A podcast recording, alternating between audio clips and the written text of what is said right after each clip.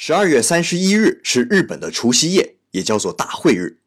此时此刻，日本人是怎么度过的呢？经过忙碌的过年准备，今天日本人终于可以懒懒地待在家里了。晚上7点15分收看著名的红白歌会。红白歌会啊，是40多组当红的男女歌手，各代表白色、红色两个战队轮番登台演唱，最后由观众和评审员评判出优胜战队。红白歌会历史悠久啊，独霸收视率几十年，直到最近才有所下降。比如我还有周围的很多年轻朋友，就更喜欢看像无论如何都不许笑之类的搞笑综艺节目。当接近零点啊，所有的节目都已经结束，日本人会在附近寺庙108下钟声里吃下跨年荞麦面。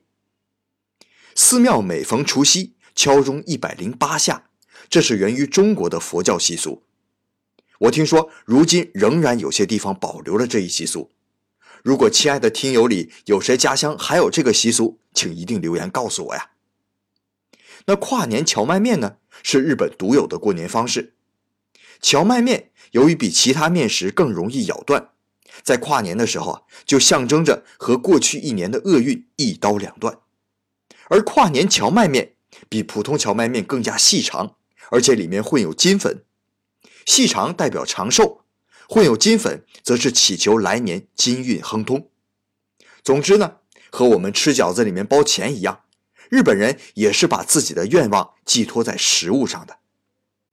那还剩最后一点时间就要敲钟了，咱们再稍稍总结一下。过去的一年里啊，我多是给大家科普一些日本的常识。老听众可能都知道啊，我一直很讨厌给别人贴标签。但当我在讲日本文化的时候，难免就会让大家误解日本人就该是什么什么样子。所以在新的一年中，日本故事将会更注重故事性，给大家介绍更多有血有肉的故事，让大家更了解一个一个鲜活的日本人。对，让自己更会讲故事，这就是我的新年目标吧。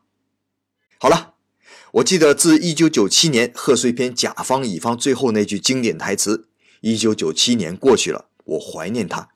打那之后啊，几乎每年尾声我都会自怨自哀地说上这么一句。但是今年呢，我不想说了，我想说2017年，欢迎你的到来。